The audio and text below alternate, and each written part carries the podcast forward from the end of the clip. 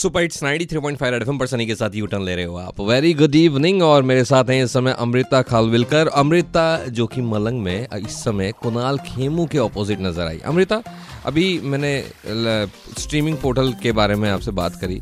अभी ट्रेंड कर रहा है बिंज वॉच का। मतलब एक बार बैठो तो पूरी पूरी वेब सीरीज़ निपटा कर ही उठो।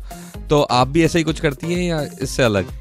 मैंने कल रात को ही मैं क, मतलब आज सुबह तीन बजे तक मैं कोई नेटफ्लिक्स की वो स्ट्रेंजर कर अच्छा मुझे थ्रिलर्स और हॉरर्स बहुत पसंद है और मैं हम्म। रात को ही देखती हूँ। तो बाद में दो दिन मुझे लाइट ऑन करके सोना पड़ता है वो बात अलग है। लेकिन I do this you know I mean I I watch eight eight episode together मतलब मेरे में वो पेशेंस नहीं है कि मैं कल टाइम निकाल के देख अभी देखना है अभी पता करना है कि क्या एग्जैक्टली exactly हुआ है इनके साथ।